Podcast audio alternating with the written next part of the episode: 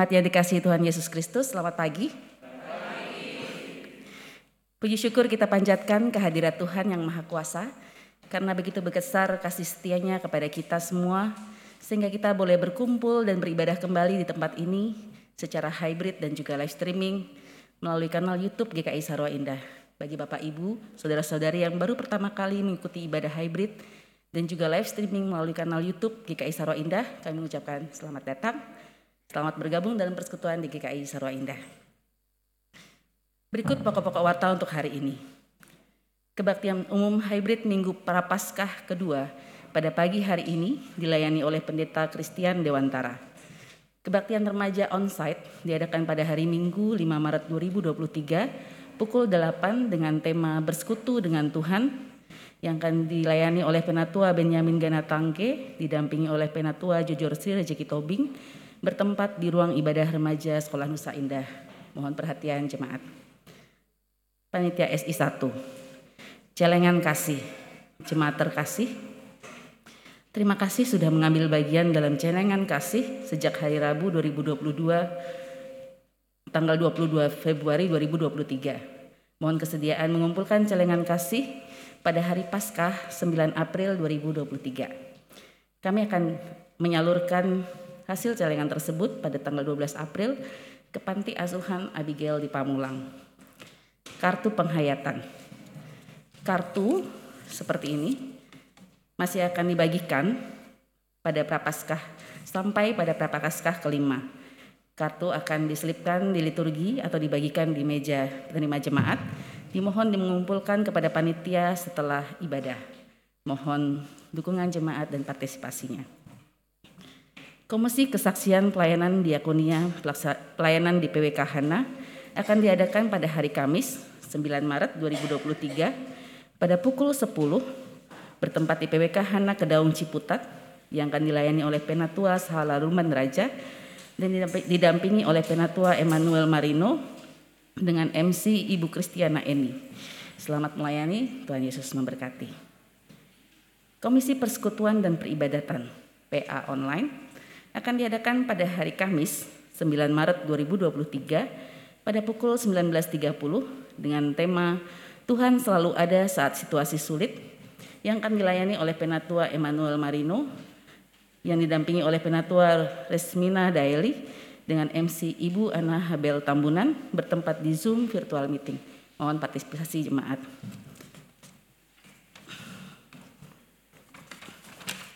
Donor darah donor darah akan dilakukan pada tanggal 19 Maret hari Minggu bertempat di sekretariat. Mohon partisipasi jemaat. Berkat Kaitan dengan donor darah tersebut, kita akan mulai ibadah pada pukul 7.30. Mohon perhatian jemaat. Komisi usia lanjut, pembinaan akan diadakan pada tanggal 10 Maret 2023 pada hari Jumat, pukul 10 hingga pukul 11, dengan pembicara Ibu Margareta Siswanto bertema Peranan Nutrisi bagi Usia Lanjut, yang akan didampingi oleh Penatua Sahalalumban Raja, dengan moderator Ibu Nur Cahya Tambunan bertempat di sekretariat. Mohon kehadiran jemaat. Program Tutur Nalar dalam rangka meningkatkan pengetahuan digital para lansia agar mampu menjadi agen literasi digital terutama menjelang pemilu 2024 yang akan datang maka tim Tular Nalar akan mengadakan pelatihan dengan menggunakan beberapa metode dan alat bantu, yaitu pelatihan periksa fakta. Yang diadakan pada hari Jumat 17 Maret 2023 pada pukul 10 hingga pukul 11 dengan pembicara tim Akademi Digital Lansia didampingi oleh Penatua Sahalaru Mandraja dipandu oleh Ibu Petra Hutagalung bertempat di sekretariat gereja. Mohon perhatian jemaat. Persekutuan doa pagi. Persekutuan doa pagi akan diadakan pada hari Sabtu 11 Maret 2023 pukul 6 pagi dilayani oleh Penatua Sahlan Duman Raja dengan Majelis Pendamping Penatua Rosmina Daily dengan piket Penatua Yohanes Mangisapang dan Penatua Emmanuel Marino bertempat di Zoom virtual meeting. Mohon partisipasi jemaat. Demikianlah pokok-pokok warta untuk hari ini. Untuk lebih lengkapnya, jemaat dapat membaca di Warta Jemaat dalam bentuk file PDF. Segenap majelis jemaat mengucapkan selamat beribadah. Tuhan memberkati.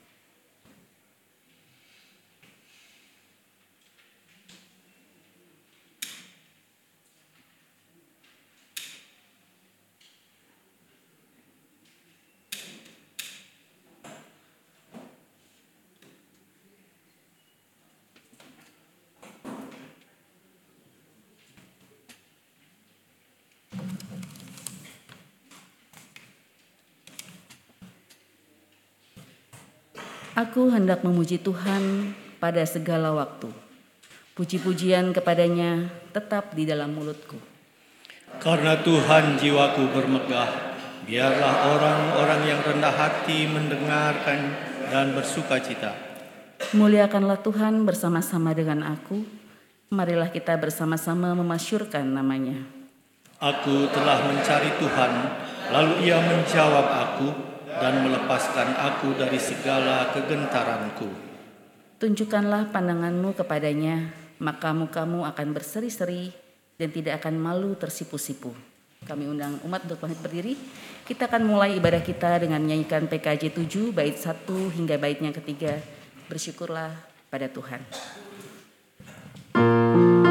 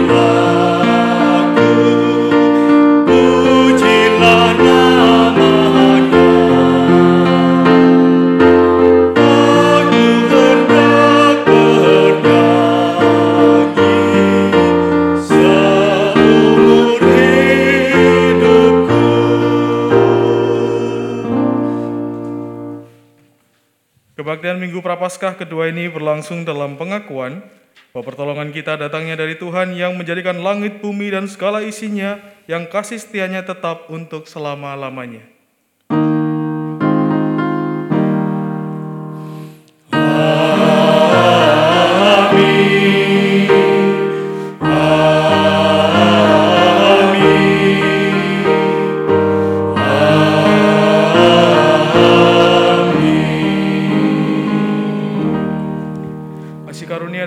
Sejahtera dari Allah Bapa kita dan dari Tuhan Yesus Kristus menyertai saudara sekalian. dan menyertai saudara juga.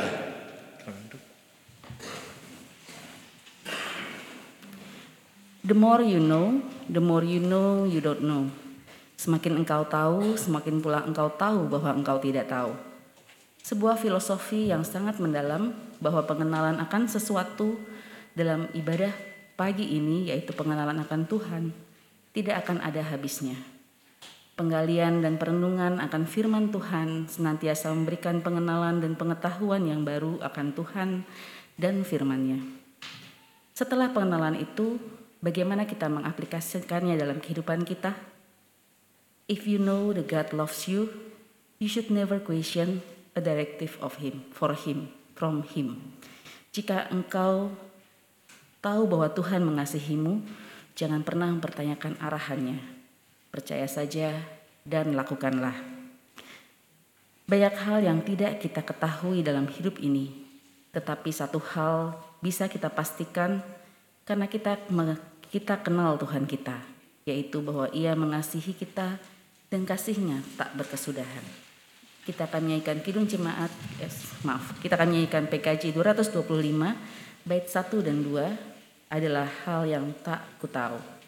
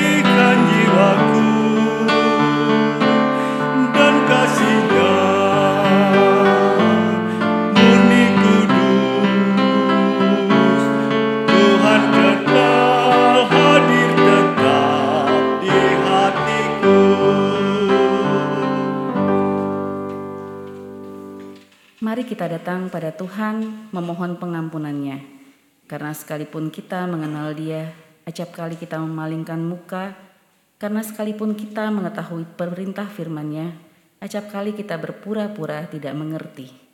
Kasih sayang dan belas kasihan Tuhan kita harapkan agar dosa dan salah kita diampuni dan dibersihkan. Kami persilahkan jemaat untuk berdoa secara pribadi dan saya akan tutupnya dalam doa pengakuan dosa. Mari kita berdoa.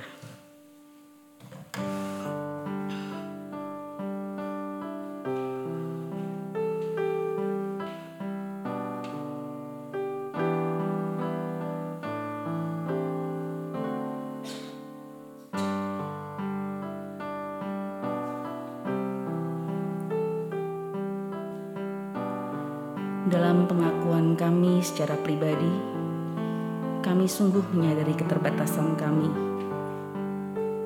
Di saat kami mendalami firman-Mu, namun acap kali berpura-pura, bahkan memalingkan muka saat kami harus mempraktekkan firman Tuhan dalam kehidupan kami. Namun justru ego kami yang lebih besar. Ampuni kami Bapa.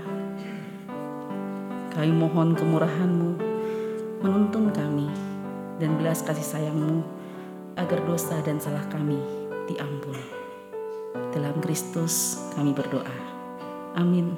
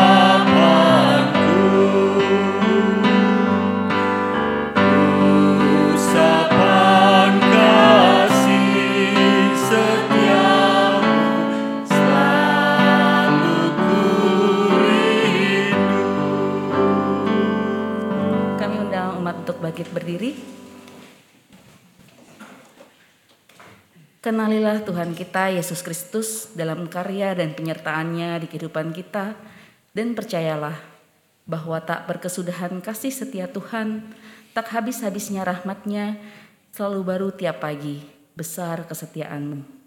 Dia segala-galanya bagi kita. Demikianlah berita anugerah dari Tuhan. Syukur kepada Allah.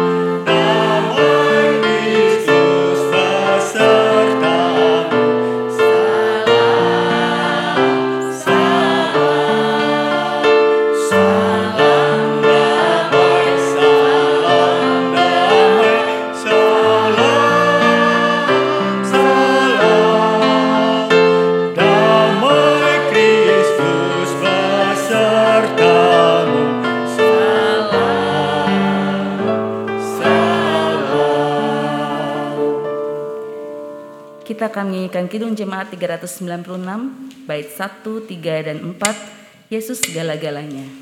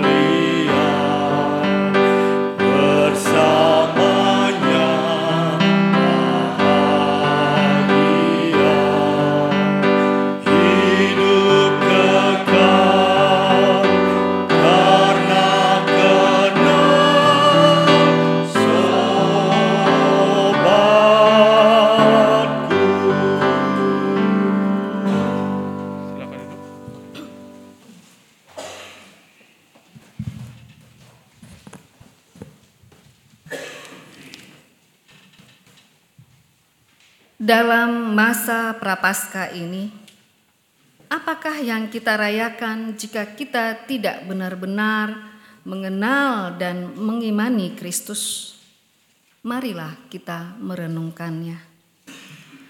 Di antara kita sudah ada yang merasakan kehadiran Tuhan lebih dari setengah abad lamanya, atau puluhan tahun, atau belasan tahun, atau beberapa tahun.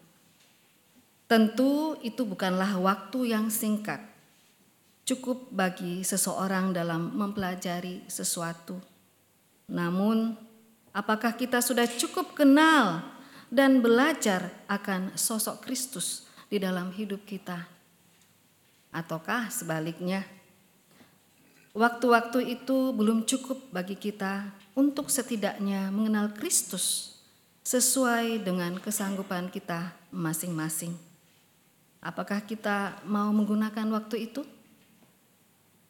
Teringat akan Nikodemus, seorang dari kalangan Farisi.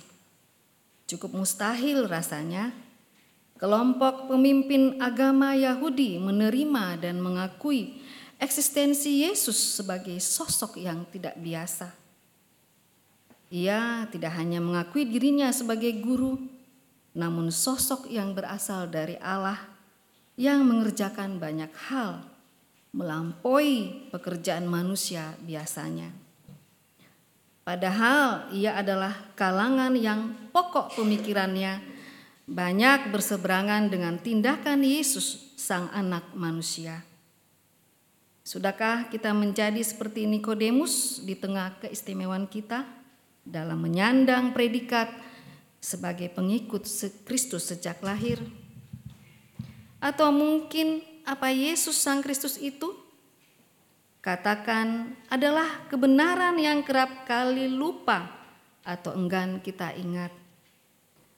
Bahwa semua manusia perlu untuk dilahirkan kembali di dalam roh untuk merasakan kehadiran Allah tidak sebagai manusia daging, tetapi manusia yang dipimpin oleh roh. Nampaknya benar bahwa kita perlu melihat Allah dari kacamata yang melampaui kacamata kemanusiaan kita. Tolak ukur kita sebagai manusialah yang rasanya membatasi kita mengenal Sang Kristus. Keterbatasan kita sebagai manusia Itulah alasannya sulit bagi kita memiliki identifikasi pribadi tentangnya.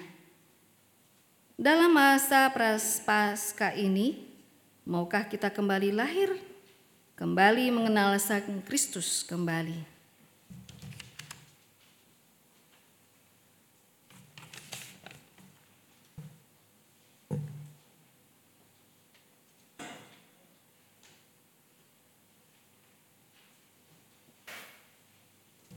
Mari kita berdoa.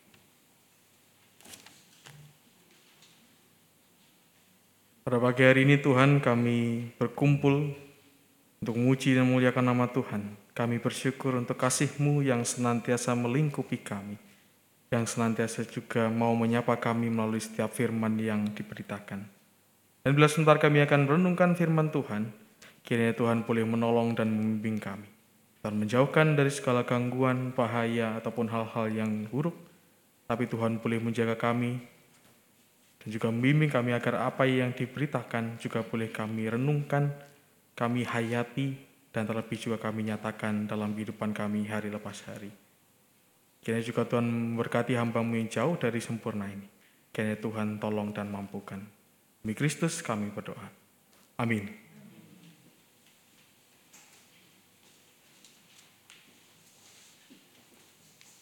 Pembacaan kitab Kejadian pasal 12 ayat 1 sampai dengan ayat yang keempat.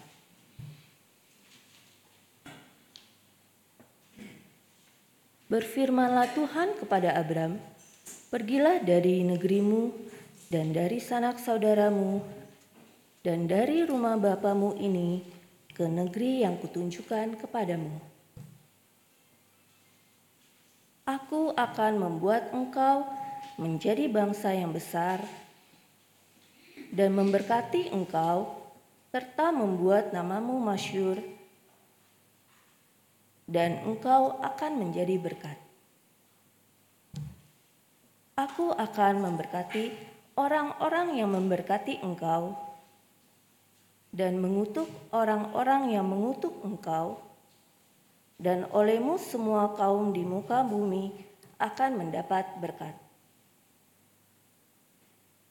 Lalu pergilah Abram seperti yang difirmankan Tuhan kepadanya, dan Lot pun ikut bersama-sama dengan dia. Abram berumur 75 tahun ketika ia berangkat dari Haran. Demikian sabda Tuhan. Syukur kepada Allah.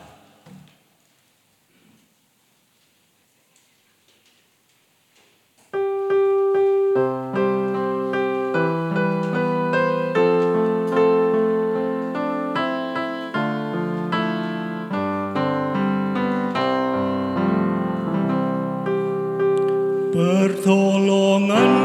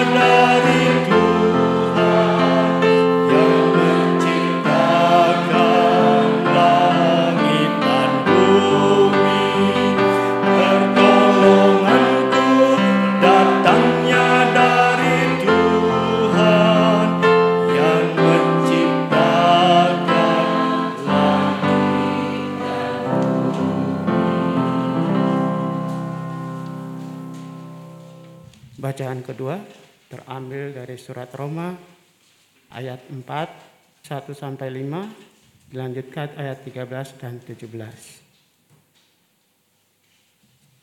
Bacaan kedua diambil dari Roma 4 ayat 1 sampai 5 dilanjutkan ayat 13 sampai 17. Abraham dibenarkan karena iman. Jadi, apakah akan kita katakan tentang Abraham, bapak leluhur jasmani kita?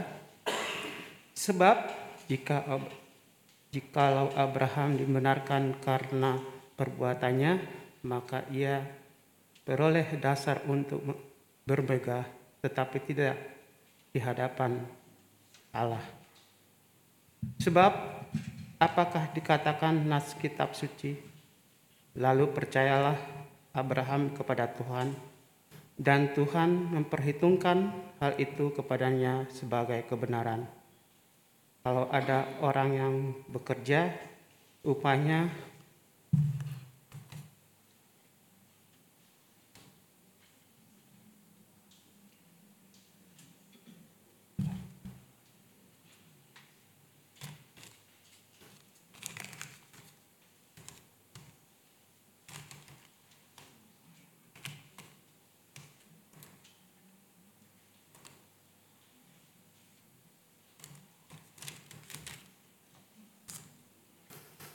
upahnya diperhitungkan sebagai hadiah, tetapi sebagai sebagai haknya.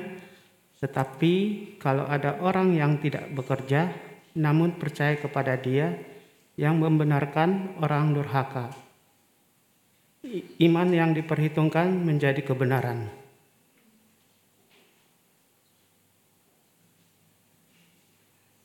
Sebab bukan karena hukum Taurat telah diberikan janji kepada Abraham dan keturunannya bahwa ia akan memiliki dunia, tetapi karena kebenaran berdasarkan iman.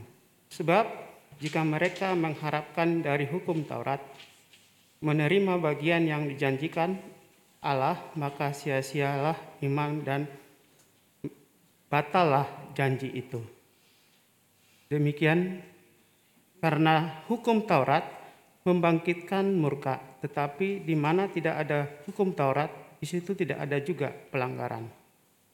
Karena itulah kebenaran berdasarkan imam supaya merupakan kasih karunia, sehingga janji itu berlaku bagi semua keturunan Abraham. Bukan hanya bagi mereka yang hidup dari hukum Taurat, tetapi juga bagi mereka yang hidup dari iman Abraham. Sebab Abraham adalah bapak kita semua. Seperti ada tertulis, engkau telah kutetapkan menjadi bapak banyak bangsa di hadapan Allah yang kepadanya ia percaya, yaitu Allah yang menghidupkan orang mati dan yang menjadikan dengan firman-Nya apa yang tidak ada menjadi ada. Demikianlah sabda Tuhan. Syukur kepada Allah. Bacaan Injil diambil dari Injil Yohanes pasal 3, kita akan baca ayat 1 sampai 17. Yohanes pasal 3 ayat 1 sampai 17 demikianlah firman Tuhan. Adalah seorang Farisi yang bernama Nikodemus, seorang pemimpin agama Yahudi. Ia datang pada waktu malam kepada Yesus dan berkata, "Rabi, kami tahu bahwa engkau datang sebagai guru yang diutus Allah." Sebab tidak ada seorang pun yang dapat mengadakan tanda-tanda yang engkau adakan itu, jika Allah tidak menyertainya. Yesus menjawab, katanya, Aku berkata kepadamu, sesungguhnya jika seorang tidak dilahirkan kembali, ia tidak dapat melihat kerajaan Allah. Kata Nikodemus kepadanya, bagaimanakah mungkin seorang dilahirkan kalau ia sudah tua? Dapatkah ia masuk kembali ke dalam rahim ibunya dan dilahirkan lagi? Jawab Yesus, Aku berkata kepadamu, sesungguhnya jika seorang tidak dilahirkan dari air dan roh, ia tidak dapat masuk ke dalam kerajaan Allah. Apa yang dilahirkan dari daging adalah daging, dan apa yang dilahirkan dari roh adalah roh. Janganlah engkau heran, karena aku berkata kepadamu, kamu harus dilahirkan kembali. Angin bertiup ke mana ia mau, dan engkau mendengar bunyinya. Tetapi engkau tidak tahu dari mana ia datang atau ke mana ia pergi. Demikianlah halnya dengan tiap-tiap orang yang lahir dari roh. Nikodemus menjawab katanya, bagaimanakah mungkin hal itu terjadi? Jawab Yesus, engkau adalah pengajar Israel dan engkau tidak mengerti hal-hal itu. Aku berkata kepadamu, sesungguhnya kami berkata-kata tentang apa yang kami ketahui dan kami bersaksi tentang apa yang kami lihat. Tetapi kamu tidak menerima kesaksian kami. Kamu tidak percaya atau aku berkata-kata dengan kamu tentang hal-hal duniawi, bagaimana kamu akan percaya kalau aku berkata-kata dengan kamu tentang hal-hal surgawi? Tidak ada satupun yang telah naik ke surga selain daripada dia yang telah turun dari surga, yaitu anak, anak, anak, anak manusia. Dan sama seperti Musa meninggikan ular di padang gurun, demikian juga anak manusia harus ditinggikan, supaya setiap orang yang percaya kepadanya beroleh hidup yang kekal. Karena begitu besar kasih Allah akan dunia ini, sehingga ia telah mengaruniakan anaknya yang tunggal, supaya setiap orang yang percaya kepadanya tidak binasa, melainkan beroleh hidup yang kekal. Sebab Allah mengutus anaknya ke dalam dunia bukan untuk menghakimi dunia, melainkan untuk menyelamatkannya oleh dia. Demikian jauh bacaan Alkitab kita, yang berbahagia adalah kita yang boleh merenungkan firman Tuhan dan yang memeliharanya dalam kehidupan hari lepas hari. Hosiana. Biasanya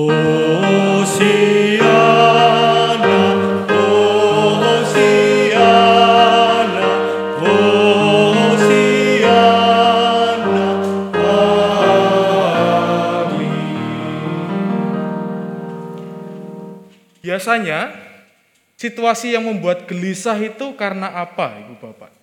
Bapak Ibu Saudara itu gelisah itu karena apa? Cucian Ya tidak siap. Ya. Tidak siap ngapain Pak? Ngapain segala sesuatu ya? Cucian belum kering hujan terus, gelisah?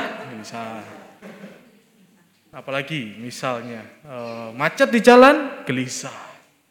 Anak nggak pulang-pulang, gelisah. Mamanya bandel, loh nggak ada ya? Biasanya kegelisahan itu muncul Bapak Ibu Saudara karena ada sesuatu yang belum pasti.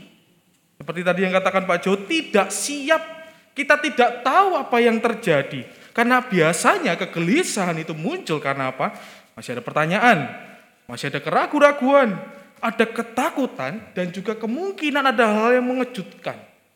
Nah ini yang biasanya membuat orang lalu gelisah, panik, gundah gulana begitu ya. Hatinya tidak tenang. Nah Nikodemus ini juga menunjukkan kegelisahan sebenarnya. Ketika ia mendatangi Tuhan. Ia tahu betul wah ini kok bener ya? wah ini kok beda ya. Apa yang dilakukan Tuhan ini kok beda ya. Tetapi dia gelisah karena apa? Posisinya.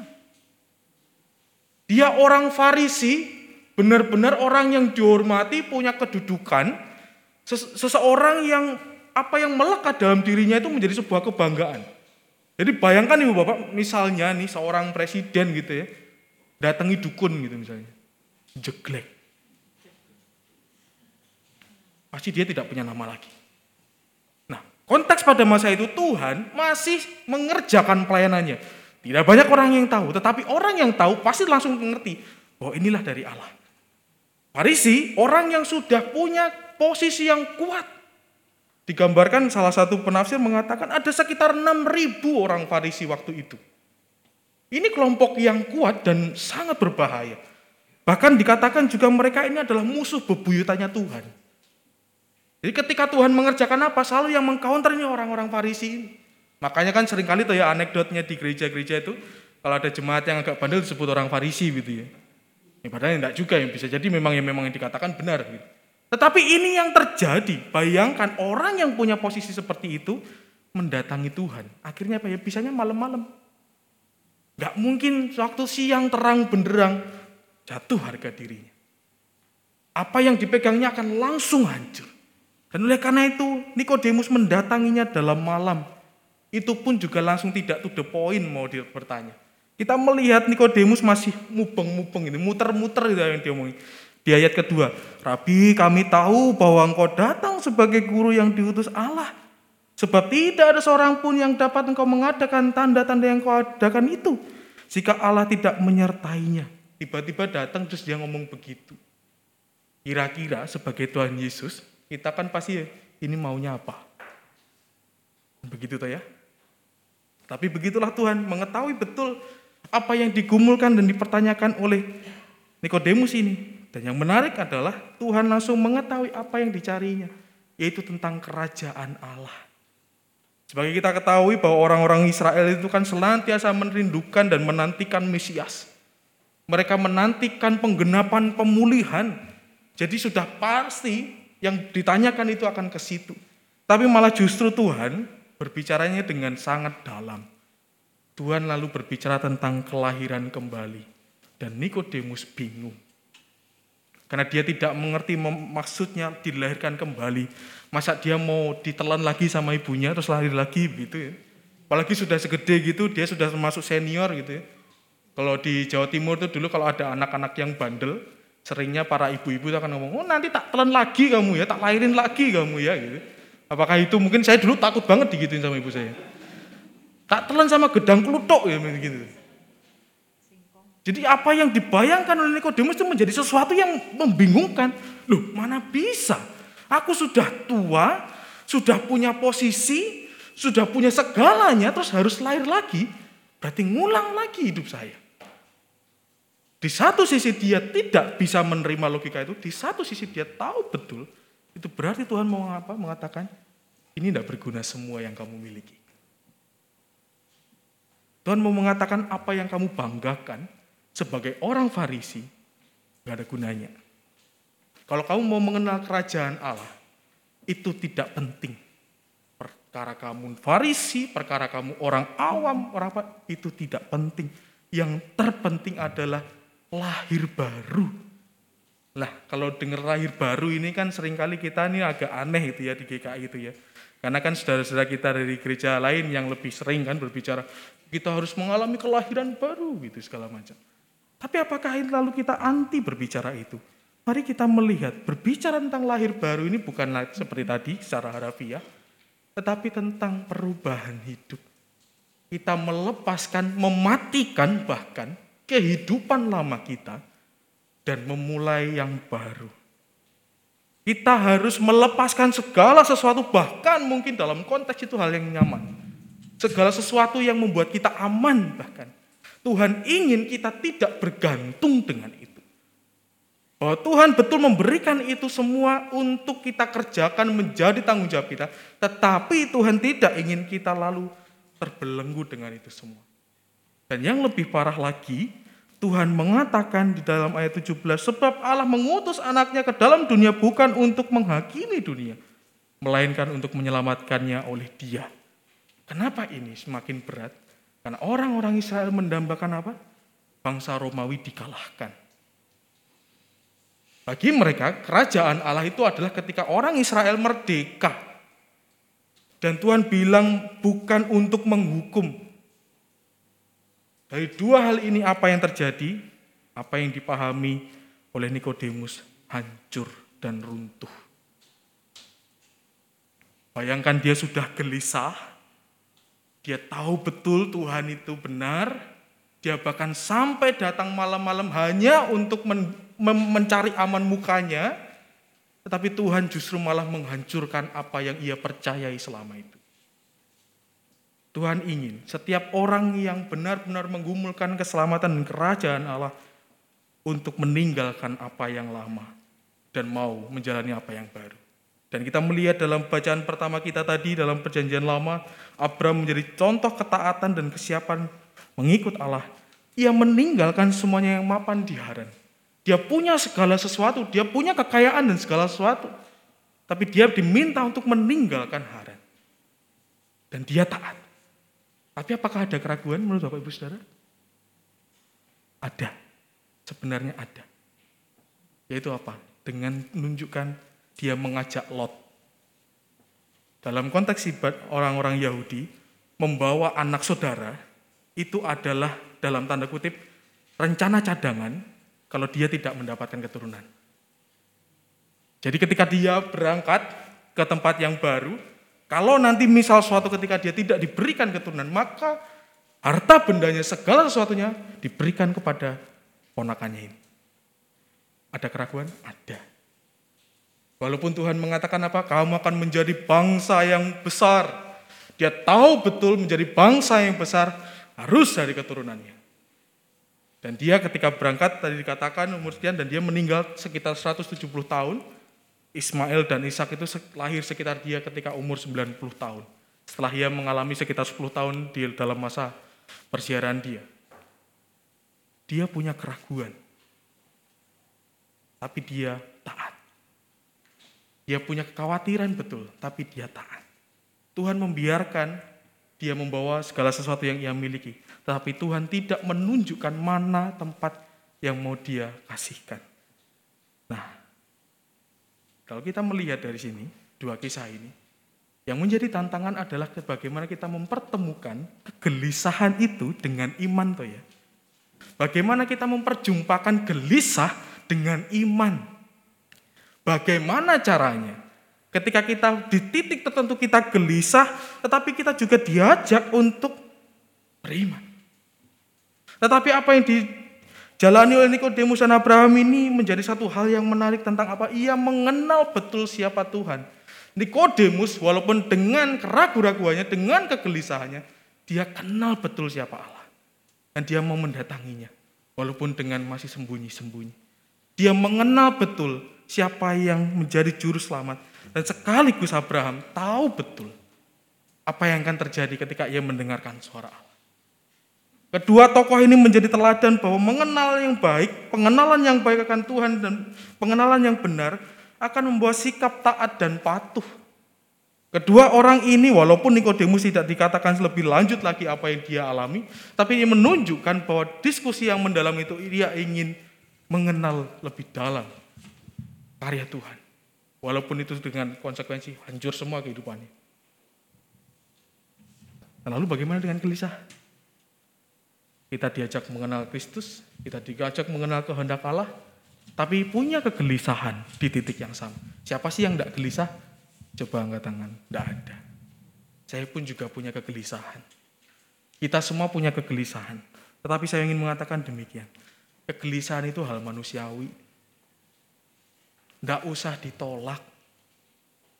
Kegelisahan itu adalah hal yang memang akan ada terus di dalam kehidupan kita. Tapi Jangan sampai kegelisahan itu yang lalu membelenggu kita. Seharusnya kegelisahan justru menuntun kita agar kita lebih apa? Berjaga-jaga. Agar kita lebih apa? Bijak. menggumulkan segala sesuatu dengan tepat. Kegelisahan itu seharusnya muncul hanya di awal saja. Ketika ada sesuatu yang tidak benar, kita gelisah, ini tidak benar. Atau ketika kita membaca firman Tuhan, wah ini yang benar. Muncullah harusnya kegelisahan itu. Dan kegelisahan itu harus kita kelola menjadi energi yang dapat menuntun kita untuk semakin mendalami apa maksud Tuhan. Nah, kegelisahan itu kan menjadi sebuah wujud bahwa kita ini rapuh tuh ya. Apa sih yang tidak kita gelisahkan tadi saya tanyakin. Hujan saja, baju tidak kering, kita gelisah. Itu menunjukkan bahwa sebenarnya kehidupan manusia itu adalah kehidupan yang rapuh. Dan oleh karena itu percaya kepada Tuhan itu satu-satunya jalan. Yang ini tidak mudah.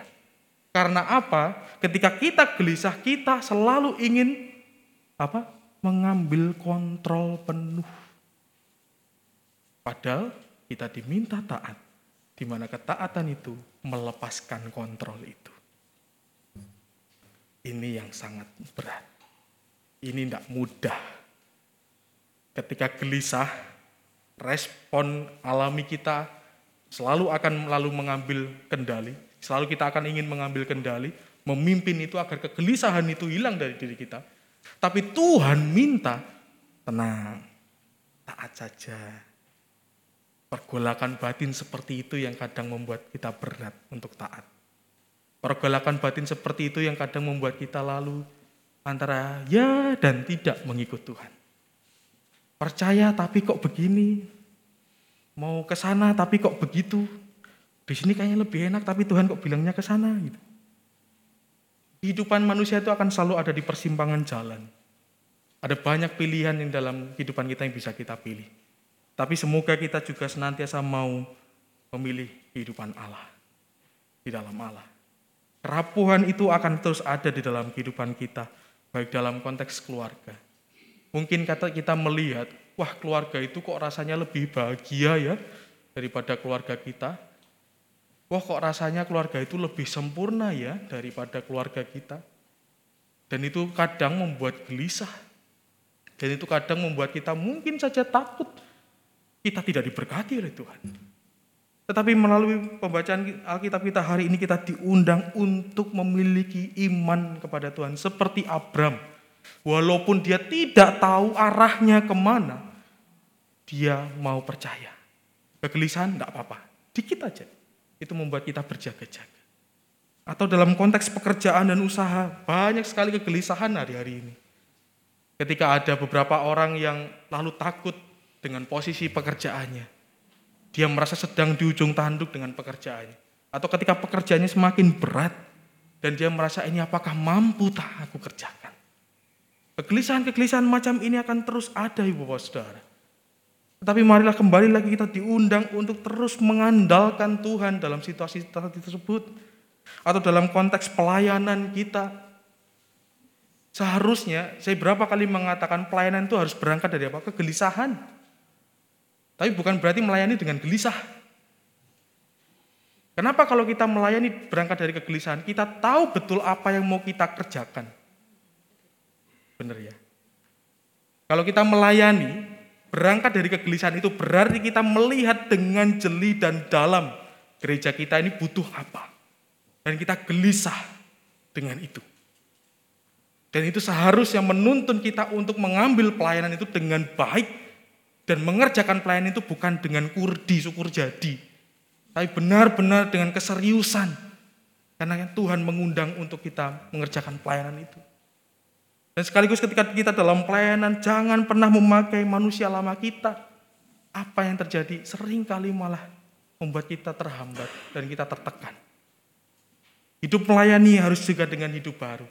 Kita belajar melepaskan apa yang lama. Bahwa betul apa yang kita miliki itu bisa dipakai Tuhan. Iya. Tapi itu semua karena berkat Tuhan. Itu semua karena titipan Tuhan dan itu semua anak anugerah Tuhan. Dan Tuhan ingin kita memakai itu dengan bijak dalam rangka dengan cara hidup di dalam Tuhan. Bukan menurut ukuran dunia. Dan mungkin saja dalam bermasyarakat, saat ini kita sedang menggumulkan bagaimana kita memiliki gedung gereja yang lebih baik lagi. Apakah ada kegelisahan? Saya yakin ada. Saya pun gelisah. Apakah bisa? Apakah tidak? Apakah takut? Iya, saya takut nih Bapak. Tapi apakah saya percaya itu bisa terjadi? Bisa. Apakah itu membutuhkan waktu yang lama? Mungkin. Bisa 10 tahun, bisa 20 tahun, tidak apa-apa. Kerjakan saja.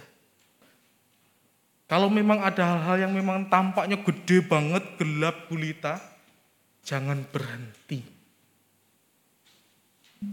Berapa waktu lalu saya pernah mendengarkan salah satu sharing seseorang yang dia merasa, kok aku sudah tidak punya hati yang melakukan apa pun. Rasanya sudah hambar semua. Bahkan nangis pun kayaknya nggak bisa. Bisa jadi ketika kita menjalani kehidupan ini, hal seperti itu datang. Baik dalam konteks pekerjaan, keluarga, pelayanan, bermasyarakat. Situasi semacam itu mungkin saja datang kepada kita. Tetapi jangan sampai kita berhenti di situ. Karena apa? Ketika kita berhenti, maka kita tidak akan pernah bisa merasakan kasih Tuhan. Justru ketika kita mau mengerjakan itu, walaupun mungkin ya kesandung jatuh, berdiri lagi begitu ya, walaupun ketabrak sana sini, tidak apa-apa kerjakan saja. Karena justru melalui proses itulah kita akan mengetahui apa maksud Tuhan dalam kehidupan kita. Oleh karena itu percaya, mengenal dan percaya kepadanya bukan tentang sesuatu yang instan. Bukan berbicara tentang sesuatu yang lalu sekejap langsung berubah, enggak. Tapi itu adalah sebuah perjalanan. Kalau misal hidup kita saat ini sedang jatuh, tidak apa-apa. Bangkit lagi yang penting. Kalau misal hidup kita pernah mengalami kesalahan yang begitu luar biasa dan kita tahu betul itu menghancurkan, tidak apa-apa, jangan berhenti.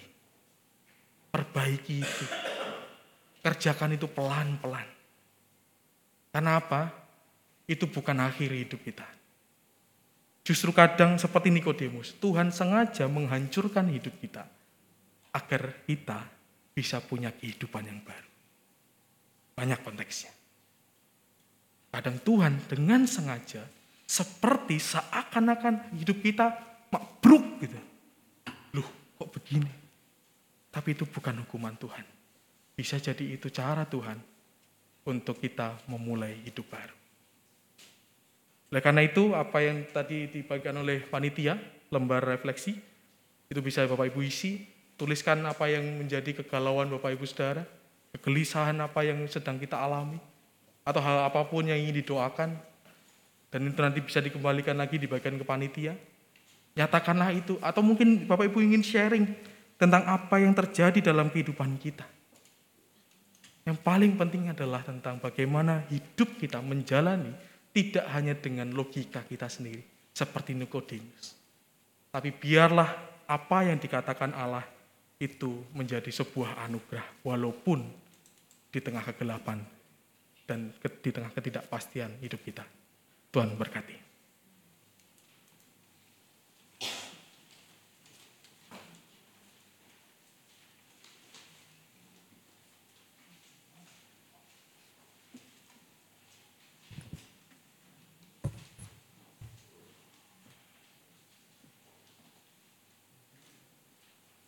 Karena kita manusia, demikianlah kita memiliki ruang-ruang terbatas dalam mengenal sosok Kristus. Apakah benar keadaan sukar membuat kita kehilangan gambaran tentang Tuhan Yesus yang melampaui segala hal?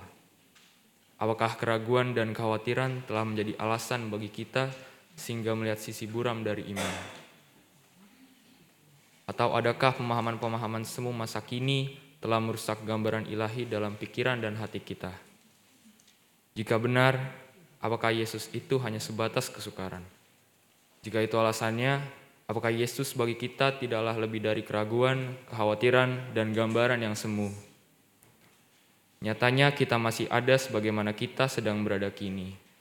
Sekalipun kita mengalami hal-hal sukar, diterpa kekhawatiran, dan melihat mata dengan mata terhadap mereka yang meninggalkan Kristus. Tuhan telah menuntun kita untuk menghayati hidup bersamanya dengannya hingga kini, secara khusus dalam peristiwa agung menjelang Paskah. Apakah kita akan tetap tidak mengenal dan tidak ingin mengenalnya? Biarlah jawaban nurani kita menjadi alasan untuk tetap memberi diri dalam masa-masa prapaskah ini. Selamat mempersiapkan diri.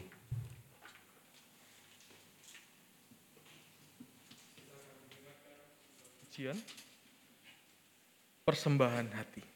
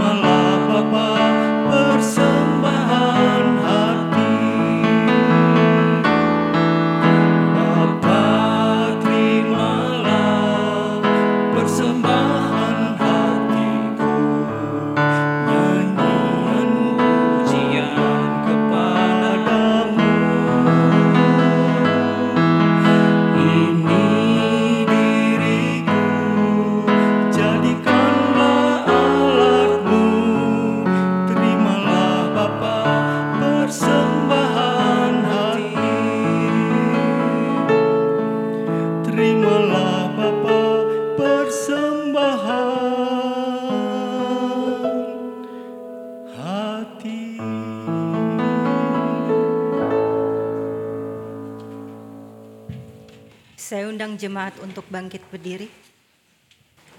Marilah kita bersama dengan umat Allah di masa lalu, masa kini, dan masa depan, mengingat pengakuan pada baptisan kita menurut pengakuan iman rasuli.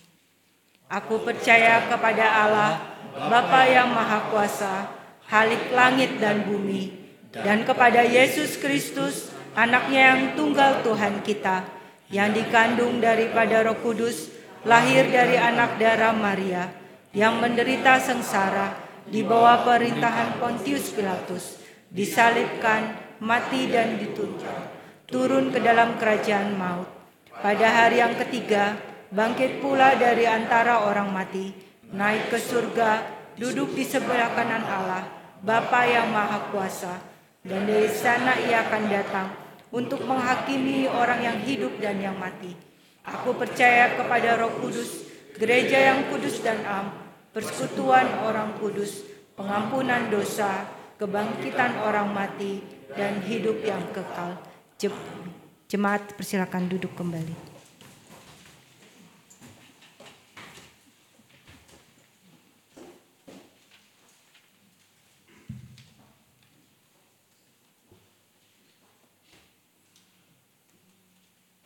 Mari kita berdoa.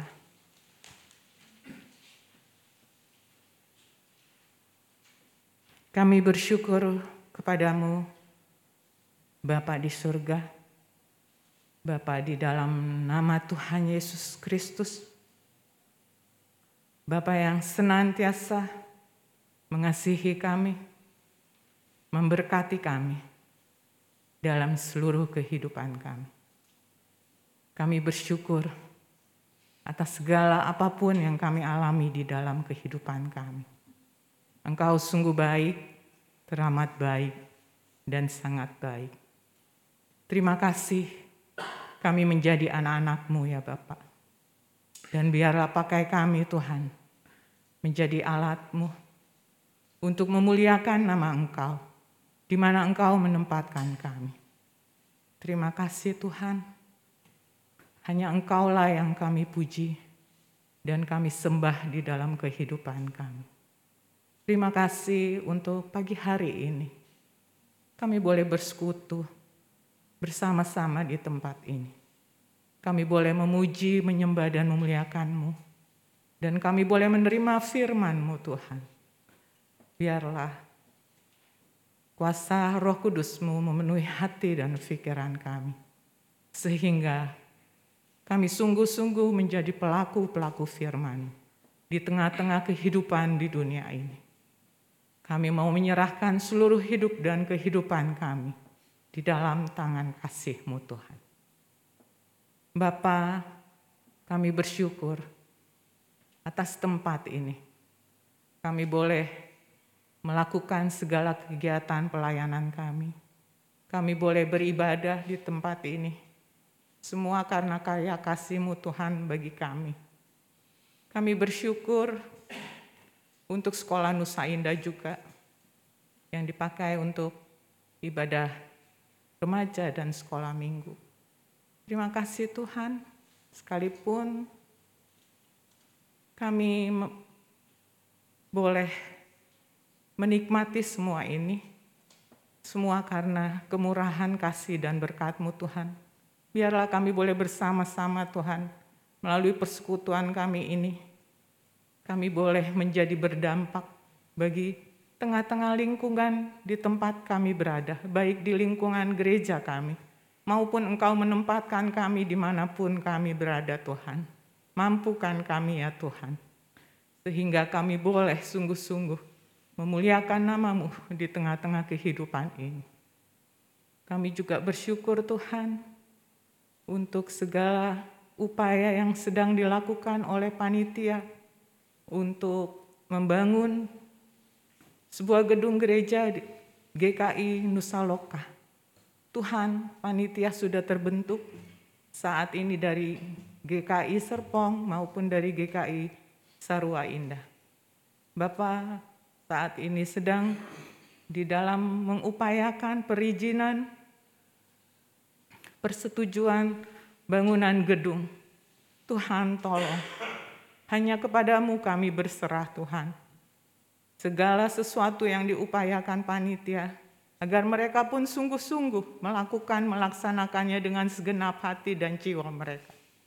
Dan engkau yang bukakan jalan atas segala kerinduan kami, pengharapan kami selama ini.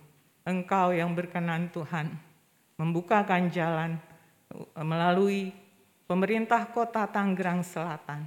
Tuhan pakai mereka, dibukakan hati mereka untuk memberikan perizinan itu seturut dengan kehendak. Kami juga bersyukur Tuhan untuk lahan di Dusun Tiga. Yang semula kami memiliki itu untuk membangun sebuah gedung gereja Tuhan. Tapi banyak hal-hal tantangan yang kami hadapi sampai saat ini yang kami tidak mengerti Bapak. Kami mohon petunjukmu bagi kami. Engkau berikan belas kasihan-Mu atas kami Tuhan, sehingga selayaknya Engkau berkenan di atas lahan itu boleh terbangun sebuah gedung gereja karena kehendakmu atas kami Tuhan. Berkati untuk orang-orang yang mengelola saat ini Tuhan, berkati agar mereka juga merasakan lawatan kasih dan karyamu Tuhan melalui apa yang mereka boleh nikmati melalui uh, usaha-usaha mereka. Terima kasih Tuhan, kami mau menyerahkan seluruh kehidupan pelayanan kami, persekutuan kami di dalam tangan kasih Tuhan. Engkaulah yang maha kuasa dan maha mulia, dan hanya Engkau yang kami sembah di dalam kehidupan kami. Di dalam nama Tuhan Yesus Kristus, Tuhan kami yang hidup. Haleluya. Kami melanjutkan syafaat kami Tuhan, kami berdoa untuk saudara kami yang masih dalam masa pemulihan. Kami berdoa untuk Ibu Mami Palon, Ibu Hana Panjaitan, Ibu Yulia Kristianti, Bapak Kristian Hutagalung, Ibu Nike Elizabeth Buki, Bapak Wahyu Dayat, Ibu Yohana Triani, Ibu Maria Magdalena, Ibu Tambunan, Bapak RC Siagian, Bapak Rudi Pasaribu, Ibu Sarah Jaya Sumadi, Ibu Sri Herawati Utasawit, Ibu Talita, dan Sari Stefani. Kami menyerahkan saudara kami ini dalam masa pemulihan yang mereka jalani. Kiranya kasih Tuhan boleh senantiasa beserta dengan saudara kami ini. Tuhan boleh menguatkan dan menolong melalui obat-obatan ataupun dokter ataupun alat medis yang digunakan mereka. Kiranya itu semua boleh menjadi perpanjangan tangan Tuhan untuk kesembuhan saudara-saudara kami. Kami juga bergembira Tuhan untuk saudara kami yang dalam minggu ini berulang tahun. Kami berdoa untuk Ibu Linda Budi, Sarah Agung Yusak Nugroho, dari Angel Diavira, Bapak Ian Martin, dan Penatua Tri Surya Maharani Pasaribu. Kami bersyukur untuk pertambahan usia yang boleh dirasakan oleh saudara kami. Kiranya itu semua juga boleh saudara kami rasakan penyertaan Tuhan dan berkat Tuhan dalam usia baru yang juga mereka miliki. Ya, Tuhan pun juga boleh menyertai segala pergumulan dari saudara-saudara kami. Kiranya Tuhan pun boleh menguatkan saudara kami. Kami juga berdoa untuk segenap jemaat dan simpatisan GKI Sarwa Indah Tuhan dalam segala pekerjaan, usaha, aktivitas hari demi hari. Kiranya itu semua boleh Tuhan berkati dan Tuhan boleh menyertai kami semua. Tuhan mencukupkan segala kebutuhan kami dan Tuhan pun juga memberikan kesehatan, menjauhkan dari segala mara bahaya dan lebih lagi ketika Tuhan pun mau menolong kami untuk menjadi berkat bagi sesama kami. Kami juga berdoa Tuhan untuk saudara kami yang beberapa waktu lalu menjadi korban dari meledaknya depo Pertamina. Kiranya Tuhan boleh memberkati saudara kami ini yang menjadi korban dari ledakan depo ini. Tuhan boleh menolong setiap korban yang selamat, Tuhan boleh memulihkannya, dan terlebih Tuhan juga boleh merengkuh saudara kami yang mengalami duka ketika ada sanak familinya yang menjadi korban meninggal akibat peristiwa ini. Tuhan juga boleh memakai pemerintah dan instansi terkait untuk menyelesaikan persoalan ini, dan menggumulkan bagaimana cara mereka untuk menyelamatkan orang-orang tersebut dan terlebih lagi agar peristiwa semacam ini tidak terjadi lagi. Kiranya Tuhan boleh juga memberikan kesatuan hati. Tuhan boleh menolong kami semua, mendukung saudara kami ini sebagai satu bangsa Indonesia. Kami juga terus mendoakan proses pemilu yang sudah terjadi Tuhan. Kiranya ini semua boleh Tuhan berkati agar pemilu yang terjadi boleh juga menjadi pemilu yang baik di mana prosesnya berjalan dengan baik dan kami pun mendapatkan pemimpin-pemimpin yang adil, yang penuh kasih, yang boleh juga membawa perubahan bagi Indonesia ke arah yang lebih baik lagi. Tuhan boleh memberkati pemerintahan saat ini, kiranya Tuhan boleh memberikan hati yang takut kepadamu, sehingga ketika mereka mengambil kebijakan, mereka senantiasa memiliki orang banyak. Inilah seluruh syukur dan permohonan kami Tuhan. Dalam nama Tuhan Yesus Kristus kami berdoa demikian.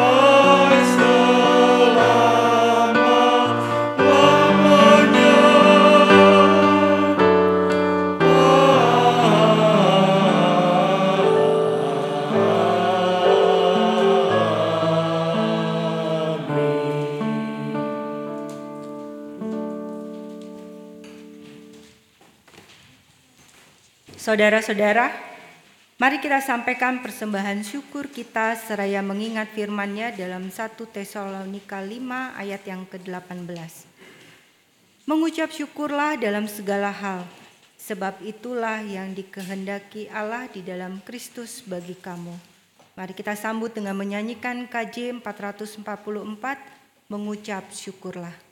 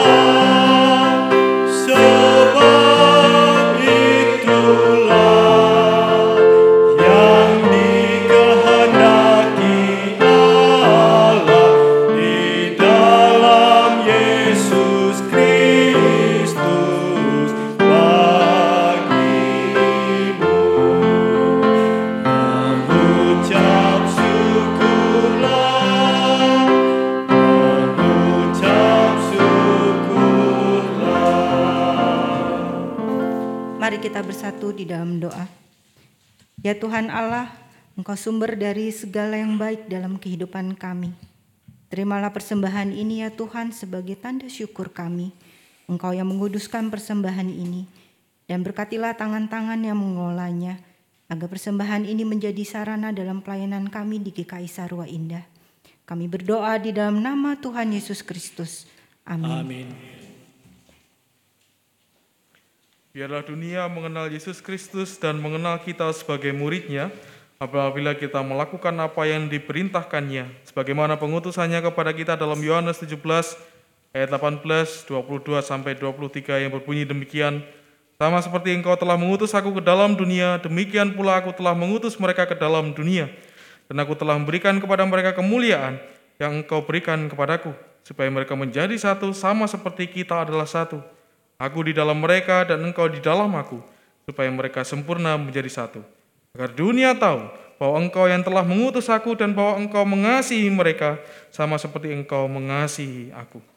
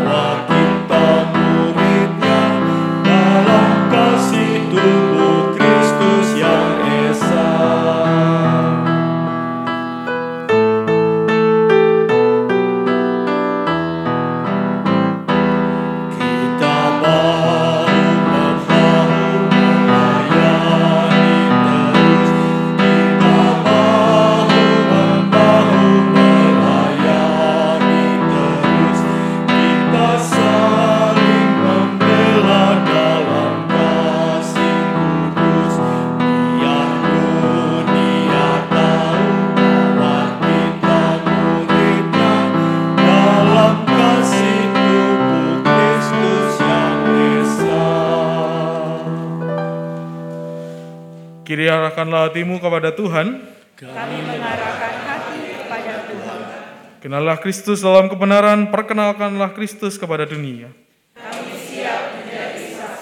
Terpujilah Tuhan. Kini dan selamanya Terimalah berkat dari Tuhan. Tuhan memberkati engkau dan melindungi engkau. Tuhan menyinari engkau dengan wajahnya dan beri engkau kasih karunia. Tuhan menghadapkan wajahnya kepadamu dan beri engkau damai sejahtera. Amin